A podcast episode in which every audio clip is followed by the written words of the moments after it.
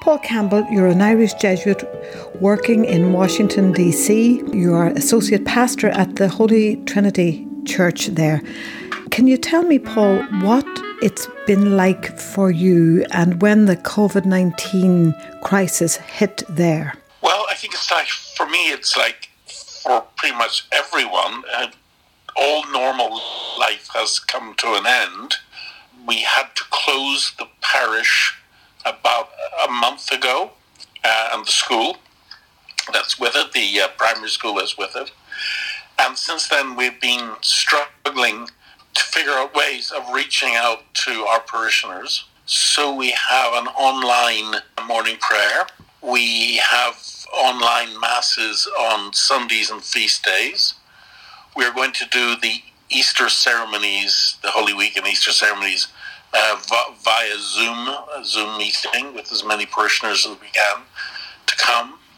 Uh, we have individual things called virtual office hours where people can sign up to call us and, and speak with us. And some people have, some people who are feeling very depressed and lonely. It's, but as I think with most people, it's just this very weird sense. And strangest little things. I live on what is normally a very busy street just outside Georgetown University. And um, last the other day, I could hear birds singing, and it struck me that this, honest to God, it had been here for four years, and this was the first time in four years when I could remember hearing birds singing. That's amazing. And people are talking about things like that from around the world where even the air that they breathe is cleaner, and that we've seen in Venice, they can actually see fish in the canals now. Um, it's an interesting spin off from what is a dreadful crisis. I'm also know, Paul, that in your community you have some elderly Jesuits, two who would be very well known to the Irish province with great affection. I'm thinking of Ladislas Orsy and John O'Malley. Uh, who's written all the books on the history of the Jesuits in Vatican II and so on. So tell me about what it's like with the older community. So I live at Holy Trinity Rectory, but I'm a member of the Georgetown University Jesuit community, and um, I go there for meals. Les Orsy is 97 years of age. We are very concerned about him and John O'Malley, who's 93, but we also have more octogenarians than you can shake a stick at. So we're being trying to be very, very careful. Um, Les has decided to do a 30 day spiritual exercises uh, in his room at the community. John O'Malley is as gregarious as ever. But we have this strange uh, situation now where we have spread tables out into our rec room as well as the dining room so that people can sit alone and eat if they want. Or we have and or we have reduced the number of people who sit at the table where previously there would have been six people at the table there may now be only two or three sitting at the table. So it has um, strangely changed uh, our way of being uh, both in the rectory and in the university community, we don't have any staff anymore. So we are doing all the cooking and the cleaning in the community. Uh, so that is a big change.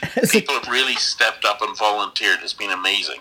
You mentioned there that Laszlo, uh, he is actually doing a 30 day retreat in his room. So is he in complete silence?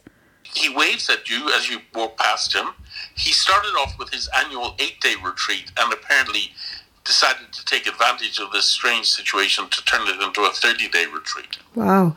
And the community then, it almost sounds monastic the way you're all sitting apart and maybe even in silence some of the time. Is that part of the physical distancing or is it just that at this strange times people want to be alone? I think it's the social distancing. I mean, there's um, an awareness that once the virus enters the house, as it almost inevitably will, it's going to have a profound effect. We're going to have to isolate who the victim or victims in their rooms.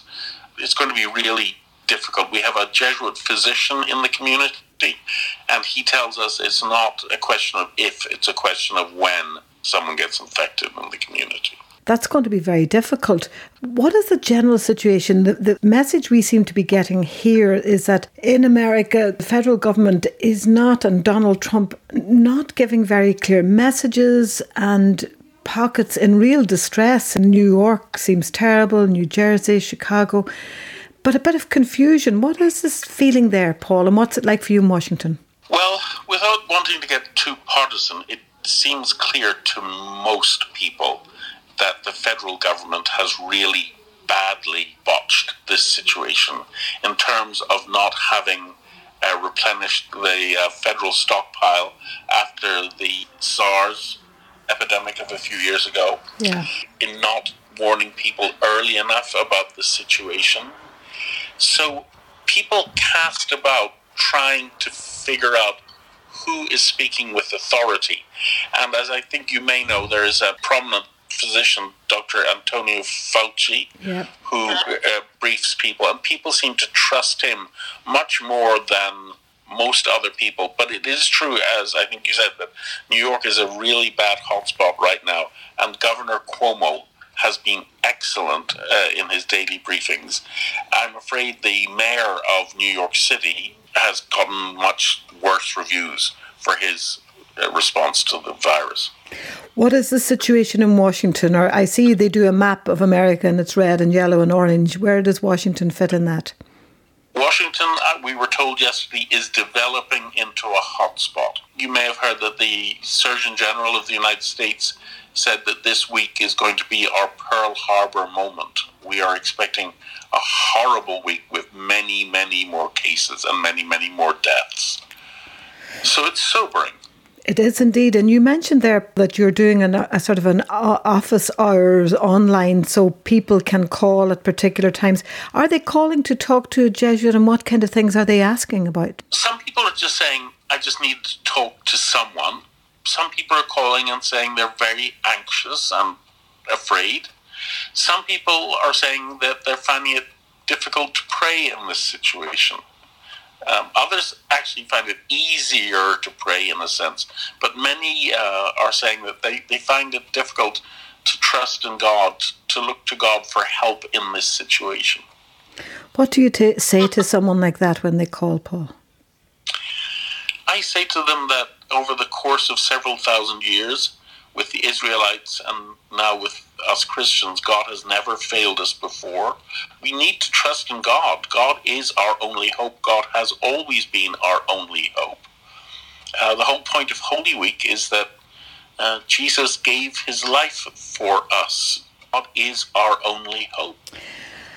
And in the meantime, Paul, you will continue then in your community. You'll have your meeting tonight and I suppose bracing yourselves for what's coming down the tracks. It sounds to me that you're being very realistic, all of the community, and the doctor is not pulling his punches. No, I don't think anybody's pulling punches because we all recognize that this is an unprecedented situation that we're living through right now. Well, we wish you all the best in Washington, and we no doubt will be talking to you again before this is all over. Okay, thank you.